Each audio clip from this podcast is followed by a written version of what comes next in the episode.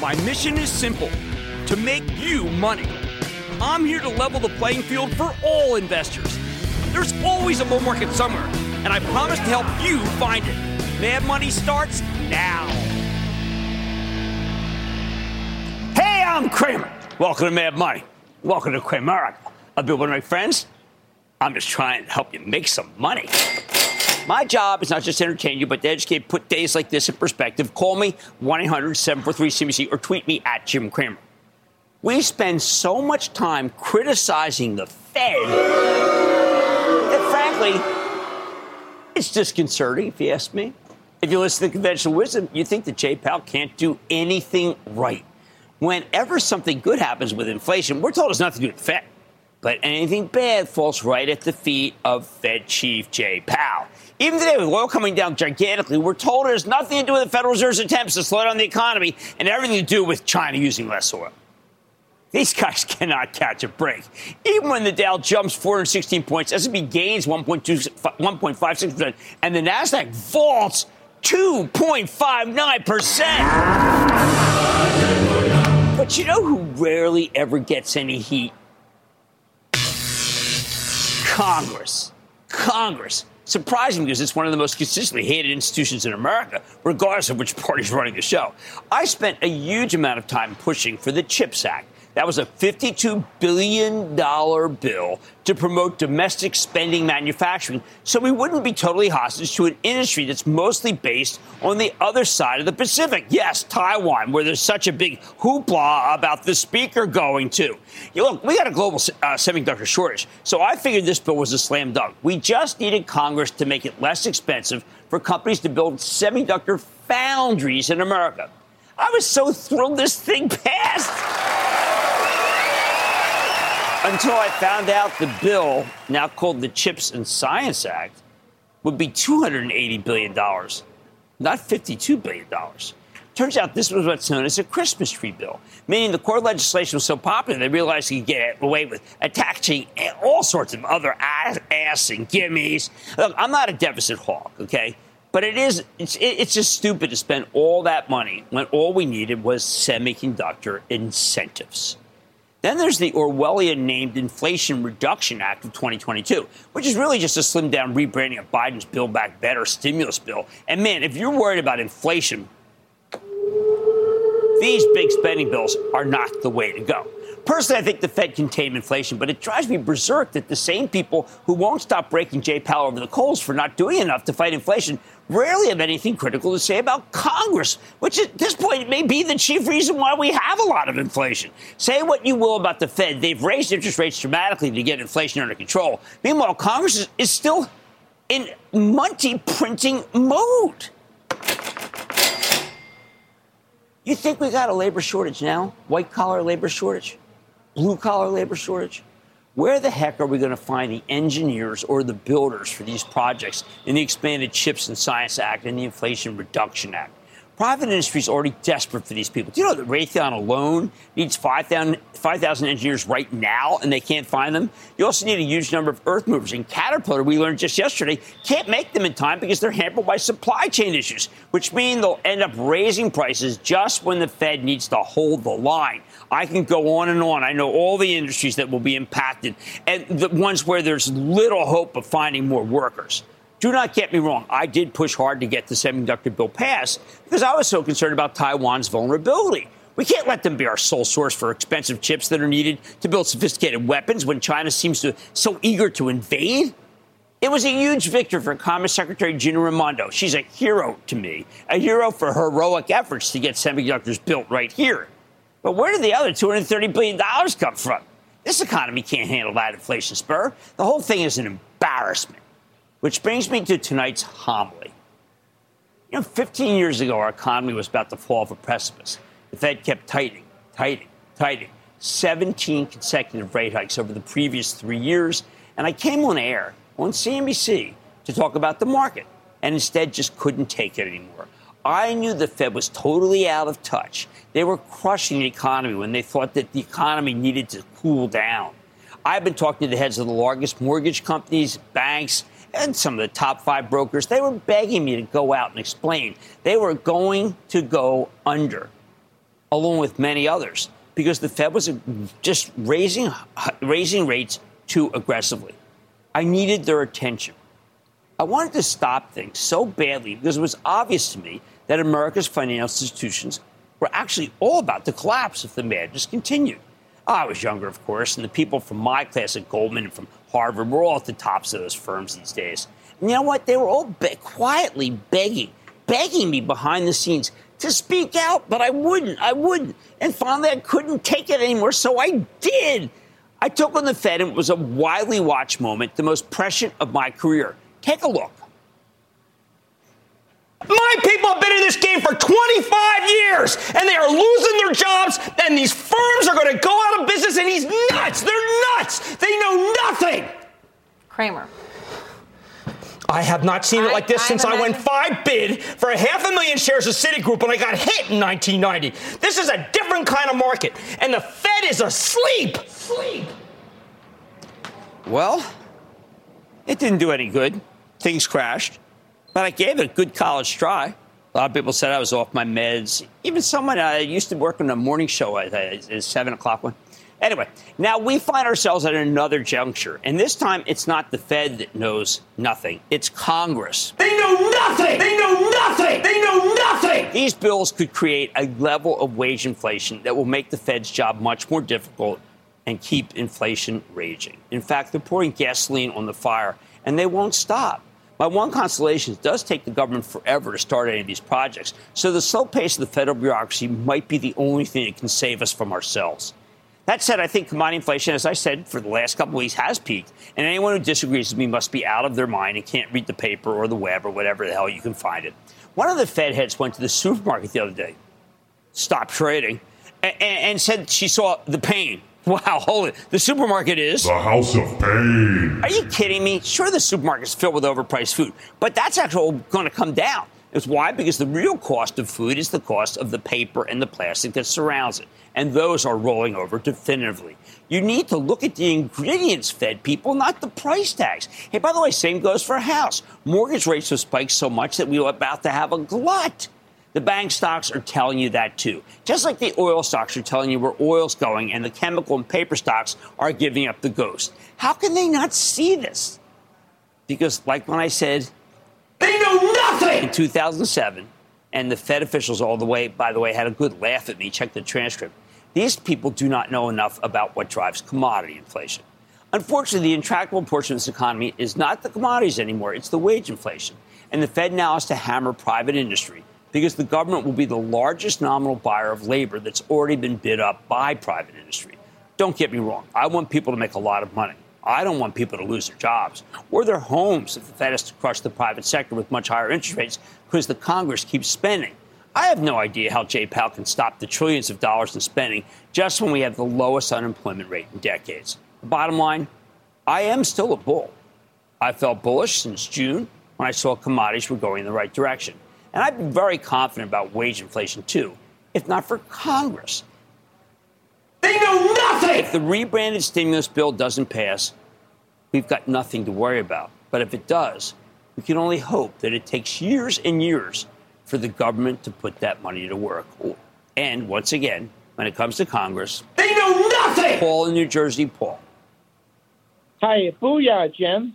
Booyah! This is, this is Paul from Park Ridge, New Jersey, for, formerly from New Providence. All right, um, fair enough. I, you, that's my na- you're my neighbor. Yes. Okay. All of my holdings pay dividends, but I'm considering buying Ulta, which doesn't pay a dividend.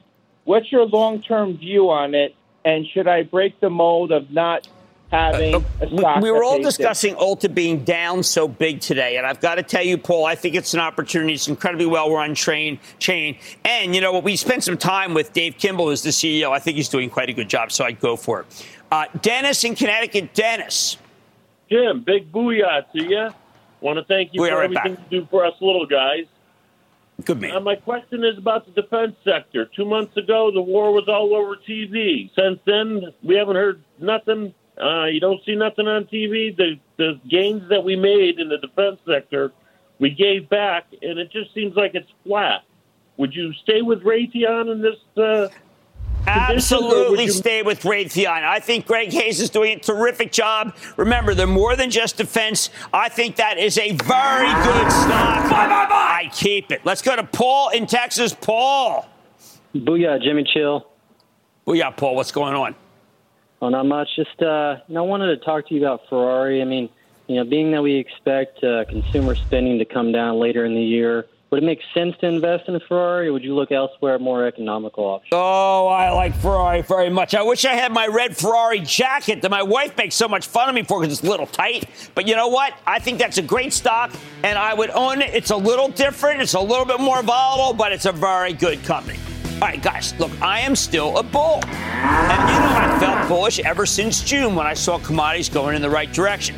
I'd be very confident about wage inflation, too, if not for Congress. They know nothing! On oh, Mad Money tonight, the semiconductor bears chipped away at Cramer fame AMD today after earnings.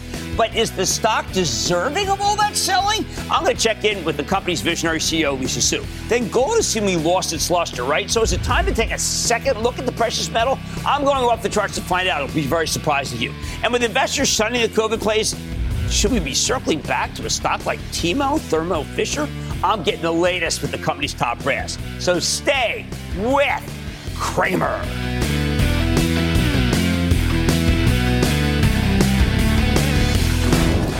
Don't miss a second of Mad Money.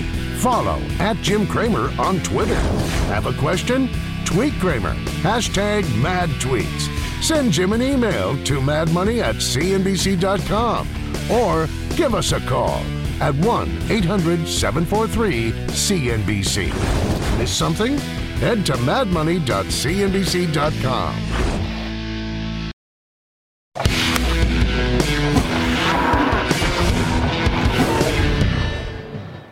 What do we make of these results from advanced micro devices? Last night, the Cramer Fave chipmaker reported what I can only describe as maybe, let's call it a complicated quarter. While AMD delivered a small revenue beat, their earnings were only in line. Their cash flow came in a little below expectations. At the same time, though, they left their full year forecast unchanged, and their revenue guidance for the current quarter was a little weaker than expected, but they still said they'll make the year. That's why AMD stock ultimately sank slightly today after roaring from the low 70s at the bottom last month to the high 90s. But was this really a bad quarter? Did it deserve to be down six? When I woke up this morning at 3:30? Has anything really changed about the long-term story? Ah, maybe they're just navigating through some temporary weakness in PCs and gaming. I like it, and I happily own it for my charitable trust. Please don't forget tomorrow's 12 o'clock club meeting. I want you there, but do not take it from me. Earlier today, I got a chance to speak with the implacable Dr. Lisa Su, AMD's turnaround artist chair and CEO. Take a look. Lisa, first, this was a remarkable quarter, and I think people don't understand the strength, not only because of Xilinx, but also because of the new chips that you have. So I think you should explain to our viewers who know that you are implacable and ahead of the game how strong the quarter really was. Well, it's great to be here with you, Jim, Thank and uh, we are very, uh, very proud of the quarter. You know, we grew 70% uh, year over year. We saw all of our business segments grow, uh, led by the data center. You know, you've heard, we've talked about the data center. We've talked about how, you know, cloud players need the highest performance capabilities. And, um, you know, we're very pleased with the growth. We saw over 80% growth there. And we have a lot of products coming in the second half of this year. So it's an exciting time for well, us. Well, let's focus on that for a second. You are coming up with a very small form factor, a, a, a five nanometer. How many other companies are there to compete against when you come to the tech titans who want it? Well, there's no question that you know we're pushing the envelope on technology, Jim. And you know, as much as we love our current chips, which are in seven nanometer, uh, like Milan, you know, right. our tour through Italian the cities. roadmap of Italy. Absolutely. Um, our our next big thing is Genoa, and um, you know, Genoa launches um, you know late this year. It's in five nanometer technology. It's a brand new architecture, Zen 4. It has a lot more performance and capability, and that's what you know a large data center and cloud players need. So um, that's what we've been working on. You know, we're very much about you know meeting and executing to our roadmaps, and that's so important uh, for our largest customers. Now, I think what you said seemed to elude some of the people last night on the call because you're talking about a very strong back end. Why not? You've got the best chips, and people are clamoring for them. In the interim, there was, I felt, an excessive focus on a much smaller part of your business than used to be, which is low end PCs, which I thought people knew were weak, but it seemed to be the focus of many people. Well, you know, I think um, what I would say is uh, AMD is a much bigger company now. I mean, if you look at all of the pieces that we have, you know, data center, um, embedded, uh, and yes, we do have some of the consumer facing businesses. Now, Jim, you know, you've said it. Um, you know, many people have seen it. There is a bit of um, consumer headwinds um, given the macro situation. Uh, we've taken that into account, and that's important that you know we de-risk that portion of our business. Um, but the, you know, the key is that we have this uh, really great portfolio that you know we can balance uh, depending on what's uh, what's going on, and it's all about getting the best in the data center and in the embedded um, you know, business, getting those um, ships ramped and getting them to the customers who want them. Now, I know the cash flow was disappointing to some. I'm trying to figure out whether that's because you had an inventory build that we you might not want. Some people feel that you have a lot of chips that you can't sell, and that's what that cash flow number meant. I think it's a little more confusing, but com- more complicated. Yeah, no, I, I absolutely uh, no, not, Jim. First of all, uh, we we don't have excess inventory. Right. Um, actually, you know, when we look at cash flow, we're actually growing so much as a company. That means that we do have to prepare uh, for the larger second half of the year. And there were also some tax implications as we went from last year to this year as we became much more profitable. But, you know, overall, I think the key is our operating margins were very strong. Um, you can see that across our businesses, uh, particularly led by the data center and the embedded businesses. And what, more importantly, it's what we see going forward. You know, even in this macro backdrop, we actually see significant growth. Uh, you know, we guided for the year. Uh, full year, uh, 60% year over year. So we're very excited about I, what we I have, have maybe maybe five companies that had that kind of guide, and that's why I said right at the top. I didn't want to lose sight of the fact that this was really remarkable. Another thing that's remarkable is you bought Xilinx. It's very clear from the lift there that the combination of the two has allowed you to get chips that maybe, or at least, let's say, you were able to, to accelerate the growth of Xilinx once they merged with you. Yeah, uh, very pleased with uh, the performance of the Xilinx business. You know, first of all, um, you know, as you know, it was a great business um, all along. They had, uh, you know, great exposure to important markets. And what we've seen is um, they were actually quite supply constrained right. um, last year into early this year. Uh, we have been able to accelerate that with more supply, with the larger supply base that we have. Um, what I can say is they are everywhere, so it's nice right. to see.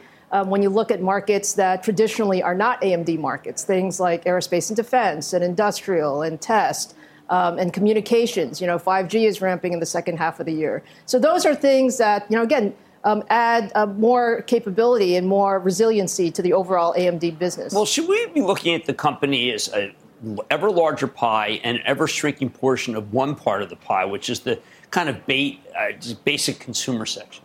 Well, that was exactly the strategy, Jim. Right? I mean, that's been the strategy that we've been on from the beginning. You know, if you think three or four years ago, we used to be, you know, um, you know, 85% exposed to consumer.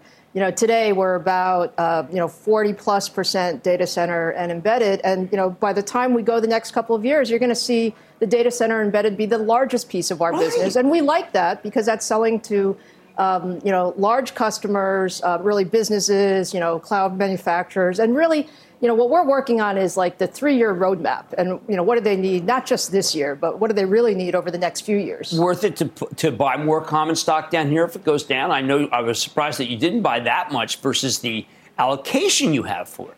Well, uh, we do have a, um, a strong buyback uh, program, and you know we'll continue to be op- opportunistic through these times, and we have a lot of confidence in our business going forward. So um, you can expect us to uh, you know to take the right opportunities there. Right. Well, this question that I can't resist. My mother always said that comparisons are odious, but you did pass Intel's market cap when your stock was at five. At dinner, you told me that that could happen and that I was on the wrong horse. It was gutsy. Candidly, I didn't believe you. Uh, I was wrong. You were right. How does it feel to, after years and years of the dominance of Intel, to be where you are versus them? You know, what I will say, Jim, what I really like is the position that we have with our customers today. And, and Jim, the way I look at this is, you know, we want to be the most strategic partner right. in the high performance computing market. That's our goal in life. And um, I think we've made very good progress there. I love the fact that our customers are planning their future with AMD, and, and that's, that's what great companies do. Well, the, my conclusion is, is that you agree with my mother. I want to thank you so much, Lisa Su, AMD Chair and CEO, and congratulations on an amazing. Thank you so much, Jim. Yeah, I'm going to be right back. Coming up, giving up on gold. Find out what the charts are saying about this golden oldie next.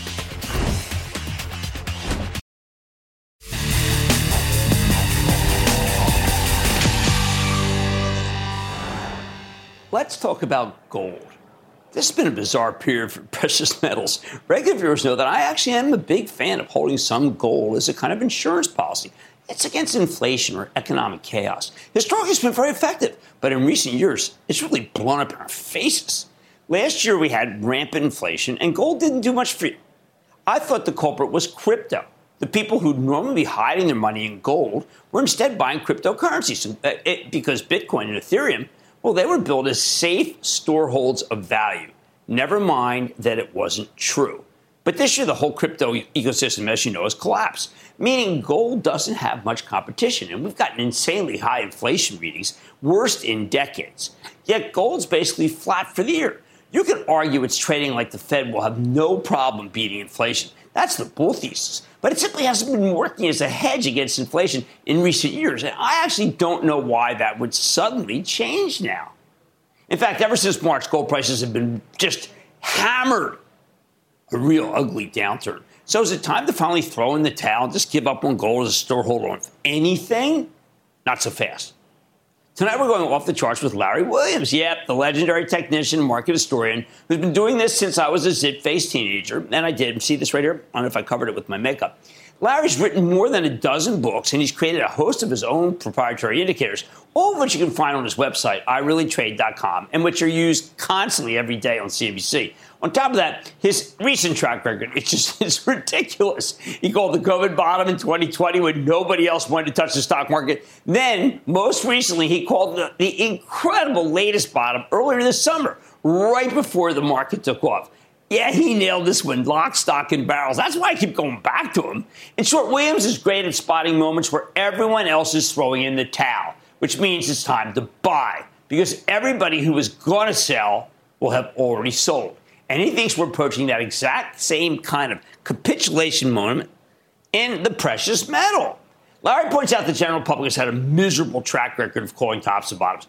Terrible. And that's especially true when you're looking at gold. So I want you to take a look at the weekly chart. This is the weekly action in the precious metal going back to 2014, paired with the CFTC's commitments of trading report. That's that COT report I like to talk about, uh, with data on the bottom.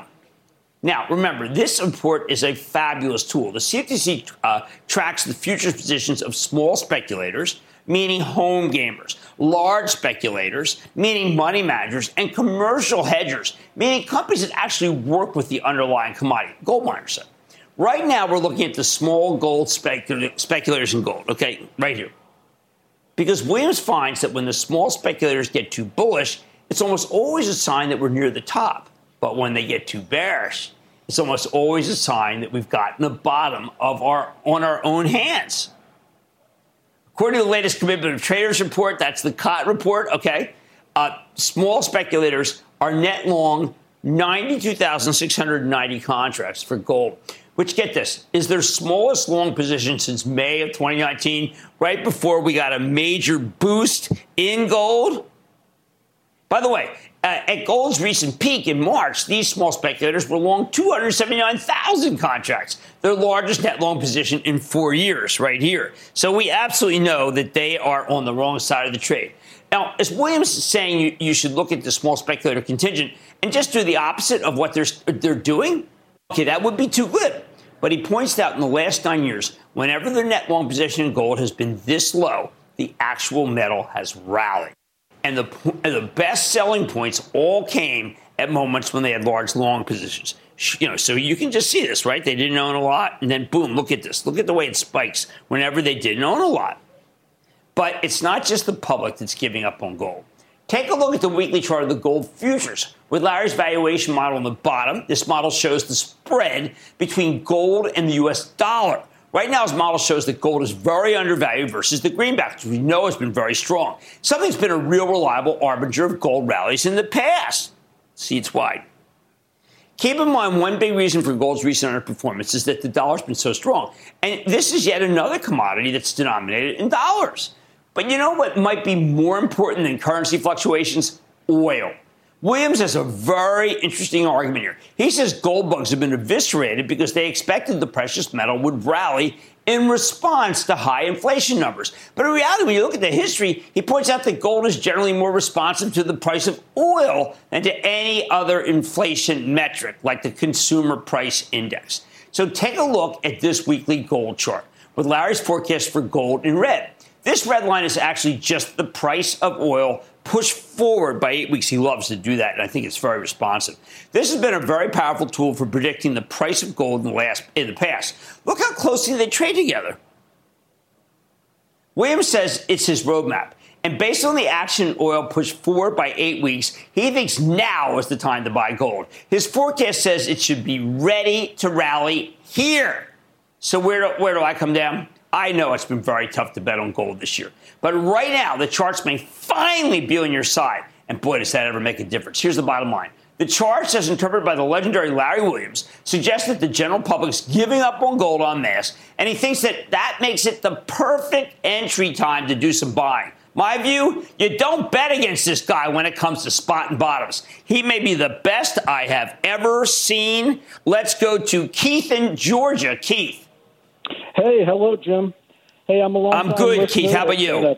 First time caller, and I want to thank you for all you do for all the, the retail investors out there. You're awesome. I hope you never retire. Thank you. Sure, try hard. Thank you. Okay, this company it reports next week. Um, what's your thoughts on Barrick Gold? Well, look, if you want to own a gold stock, it's the one to buy. It's the best run company, but gold's been a bad investment. I have not backed away from Barrick as the stock to buy because it's certainly, believe it or not, done better than most of them. But uh, that's you have to be a gold bug to buy the stock of Barrick. Let's go to Nick in Colorado, please. Nick. Hey, Jim. This is Nick in hot, hot, hot Colorado. Well, we got the same problem going here. What's happening? Wanted to get your opinion on Vale SA. It has a dividend of a buck forty-five, a yield of eleven twenty-five, and wanted to know if it was a good place to park some funds. You're not supposed to go uh, buying that stock going into recession. I think that even the bulls still admit that a recession is a possibility. We can't let this one day influence our thinking that it's off the table, even though you know I'm more bullish than almost everybody on air. So I say let's stay away from Vale. All right, the chart suggests that gold could be ready to rally here, and it might be the perfect time to do some buying. Hey, much more Mad Money ahead, including my exclusive with Thermo Fisher. And reporting a beat and raise quarter last week, I'm going to dig into the numbers and uncover the strengths with the company CEO who's made us a lot of money. Then oil's pain seems to be tech's gain. But is that warranted? Does it make any sense? I'll give you my take and all your calls rapid fire in tonight's edition of the Lightning Round. So stay with Cramer.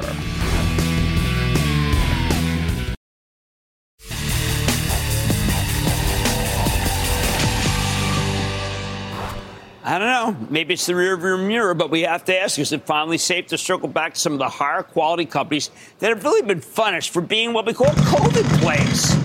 It's been lasting a while now, eight months. Takes Thermo Fisher Scientific. That's a well run, no drama company that I like to describe as the arms dealer for life sciences and pharma. During the darkest days of the pandemic, Thermo Fisher made a lot of money selling COVID tests and big ticket equipment for companies that were developing their own vaccines and treatments. That was great until Wall Street went into post COVID mode, which is why the stock fell from 672 at its highs last year to 588 today. However, the stocks rallied 90 points just in the last month and a half. And for good reason, frankly. Last Thursday, Thermo Fisher reported an excellent beat and raise quarter. The stock's selling up nearly 20% from its mid June lows. And you know what? I wouldn't be surprised if it's got a lot more room to run. Plus, Let's say you are worried about a recession, like so many are who come on air. Well, this is exactly the kind of steady Eddie business that you do just fine. You know what? Don't take it from me.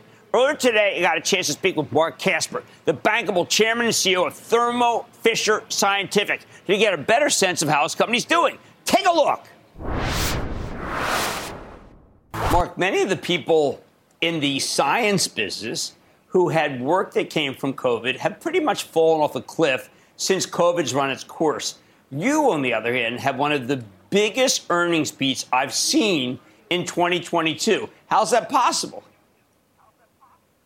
Jim, thanks again for having me today. And yes, we had a really strong Q2 building on the great start to the year. And, uh, you know, really a, a great team effort. Uh, the team did a great job of delivering 18% revenue growth and 13% core growth and really strong earnings. The, the business is performing at a very high level, and uh, it's very clear as we look at the, uh, the industry, we had another quarter of uh, really meaningful share gains. Well, I also like the fact that a lot of people are worried about recession, but this time your business model has changed rather dramatically. For instance, the industrial customer number, uh, the, the uh, consumables. Can you tell us about the new Thermo Fisher? Sure. So, so Jim, you know, the company has a, uh, a very experienced management team, and you know, we've managed through different environments. And if I think about, you know, 10 years ago or so, you know, we had uh, about 30% of our revenue was serving the um, capital equipment uh, type of business, and today um, that's less than 20%. In fact, 80% of our revenue is services and consumables, and pharma and biotech, which is the least economically sensitive end market, represents about 60% of our revenue, and that's up dramatically um, from the financial crisis uh, back in 2008, 2009. So what, the company certainly has a, a, very resilient portfolio today. No, when we looked at the numbers in preparation to talk to you, the one thing I was concerned about is there have been almost no IPOs this year. So to be linked to biotech mm-hmm. means that you must have a solid relationship with the existing biotechs and have faith that there are enough companies out there that are going to be doing studies even if they're not public. Is that true? Yeah, so when I look at our pharma and biotech end market, the, the growth has been extremely robust. In fact, we had uh, mid teens um, organic growth serving that customer set in the second quarter, very similar to what right. we had um, over the last few quarters. And when I look at that from the small customers to the large customers, uh, it's been very widespread in terms of the strength. And uh, whether it's our service business lines or our products, again, really strong performance. So while there's certainly some companies that haven't been able to tap the IPO market, you know, there's clearly money out there, and, and our customers uh, are clearly choosing to work with us. I had been concerned about a similar issue when it came to PP, PPD, but it looks like that that's one of those things where you have an existing business. Everyone wants to see you do another business, so it's an easy bolt on because they trust you as a partner. So this has worked out pretty famously. Right. Yeah, so in December of last year, we closed our largest acquisition in our company's history, which was uh, adding clinical research capabilities to the company through the acquisition of PPD. And the business off to a great start. In fact, we uh, raised our outlook for that business as well uh, during our earnings call, and we expect 12% growth um, organically for that business this year and uh, meaningfully raised the accretion associated with it to about $2 a share this year and raised our synergy outlook as well. So the deal is running well ahead of the deal model. And the reason for that is customers understand the capabilities, the benefits of the combination, and our team is just doing a great job on capitalizing on the market opportunity out there. I, I remember the original PPD. This is really quite exciting that you've done that. Probably the most remarkable thing in your in your filings that I thought was uh, many companies have had a dramatic fall off in China because of the uh, no COVID policy of the government. Whether you like it or not, it has hurt business. Somehow you were able to turn what I thought was a certain headwind into what actually looks like a tailwind in China. How is that possible? So, so, Jim, the team in China did a really good job. And in fact, on our last earnings call in Q1, we said that because of the lockdowns in Shanghai, we thought that China would actually um, be a headwind in the second quarter. And the team really powered through it. And it was a combination of fundamentally what we do in terms of supporting controlling air pollution, biotech drugs for the Chinese society, um, healthcare in general, demand has been strong. And we also were able to support the COVID response efforts in China. We generated about $100 million of additional opportunity during the quarter to support the, effectively the testing regime that's gone on. And that combination of activities led to over 20% growth in the quarter. And uh, really, China continues to be uh, a strongly growing market for Thermo Fisher Scientific. Uh, last question for me is that the free cash flow is extraordinary. The cash is building. I love it when you do acquisitions. Uh, anything on your radar screen? Uh, any kind of industry that you want to get bigger in? So, Jim, you know, we have a very disciplined approach to capital deployment. Right now, we're making sure we do a great job with PPD, but we're out there actively looking. And I actually think the choppiness in the economy, that'll create opportunities for us, and we're ready to move when the right transaction's available. So you'll see us be active over time and continue to strengthen our company while creating meaningful value for our shareholders. Well, that's what you've done over and over and over again. Marc Casper, Chairman and CEO of Thermo Fisher. Thank you, Marc. It's always great to see you. Thanks, Jim, for having me. Okay. Mad Money will be back after the break. Coming up, Cramer wants to hear from you. Your calls on the Thunderous Lightning Round. Next.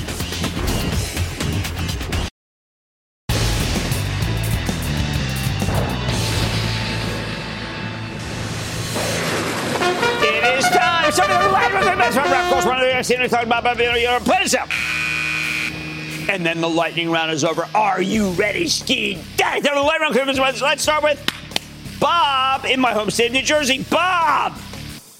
Hi, Jim. Thanks for taking my call. Uh, what do you think about MannKind? Since it's approval. Okay, no one ever likes device- me to say anything bad about MannKind. They love these under $5 stocks, but what happens if it's not a good company? Does that matter at all? To me, it does. Therefore, I say sell, sell, sell. Who else we have here? Let's go to number two. I like number two. It's Clay in Wisconsin. Clay.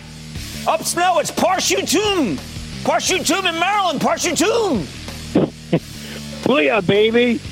Booyah. Walmart purchased 4,500 of these vehicles. The Army wants to study its vehicle platform, and one of its executives wants to work at Apple. I'm talking about Canoo. Is it a buy? Canoo, Canoo, Canoo. No, they just lose money. We're done with those stocks that just lose money. I mean, Lucid just reported tonight and they lose money, and those cars are good looking. So we're saying Ixnay on the Canoo. How about now, Clay in Wisconsin? Clay. Oh, Booyah, Mr. Cramer. Thanks for all your hard work, sir. I would oh, like thank to you. You're the conference call tomorrow. What's up? Whitney Corporation. Oh man, I like those guys. They're very smart. I wish they had a bigger yield, but I think you got a winner there. It's a very inexpensive bank stock. Now we're going to Anthony in New York. Anthony. Hey Jim, calling about Verizon. Um, where do you see it going? And is it a good buy? I think it's going nowhere. It turns out that all anybody wants is T-Mobile. Verizon is stuck in the mud. Perhaps they need to do a little kind of rethink of their whole game plan. They raised the price. Now everybody's going to go to T-Mobile. I'm not saying sell, sell, sell. I am saying hold, hold, hold. All right, now we're going to David in Texas. David. Yes, sir. Hey, booyah, David. Jim. Love what you do, buddy. Booyah. Um, you know, you got to come down, have some Texas brisket with me and some I, pork rib. They don't let me. They never let me go to Texas. It's unbelievable. I'm to the desk. Where's the chain? You have the chain? All right. Okay, what's up? Uh, yeah, brass tacks. Uh, so this is a position I've held for years. I'd love to get your take on it. The trade desk. What do you think? All right, I think Jeff Green is terrific, but the fact is the overvalued tech stocks are not where to be. Those are the ones that go down even when things are roaring. I'm not done. I'm still doing more. I'm going to Mark in Texas. Mark. Booyah, Jim, from just north of Austin in Round Rock, Texas. How are you? I can't get to Texas twice in a row because I'm chained to the desk. What's up? Well, they've had a pretty nice month, Jim. The past year has been really rough. With earnings coming up this Monday, I'm interested in your short and long term thoughts on Luminar Technologies, ticker symbol The autonomous laser, driving business is a very hard business. I continue to say if you want to be in that business, I like Tesla. And yes, someone give some love to Ford. How about some love for Ford? I'll give Ford some love. I love Ford. House of pleasure. First time anyone's ever thought of Ford as the house of pleasure. Okay, let's let's go to Charlie in Pennsylvania. Charlie. Jim, thanks for being the voice of reason in the best of times and the worst of times. You really helped me get oh, through the travail of the last thank six you. months, and I appreciate it. I'm thinking well, about we had to stay in. I said stay good... in, stay in. I'm sorry. Go ahead. No, anything you tell me, I'll listen to. Fine, get all the words in you can. Uh, I'm thinking about a, a stock that's showing good relative strength and it has a solid dividend yield. and it's hitting all the marks you've been talking about the last six months. I'm thinking about community bank systems. Very interesting. Very interesting you brought that one. It is kind of like another one we had earlier in the lightning round. I like it very much. I think you should own it right here, right now. And that, ladies and gentlemen, is the conclusion of the lightning round. The lightning round is sponsored by TD Ameritrade.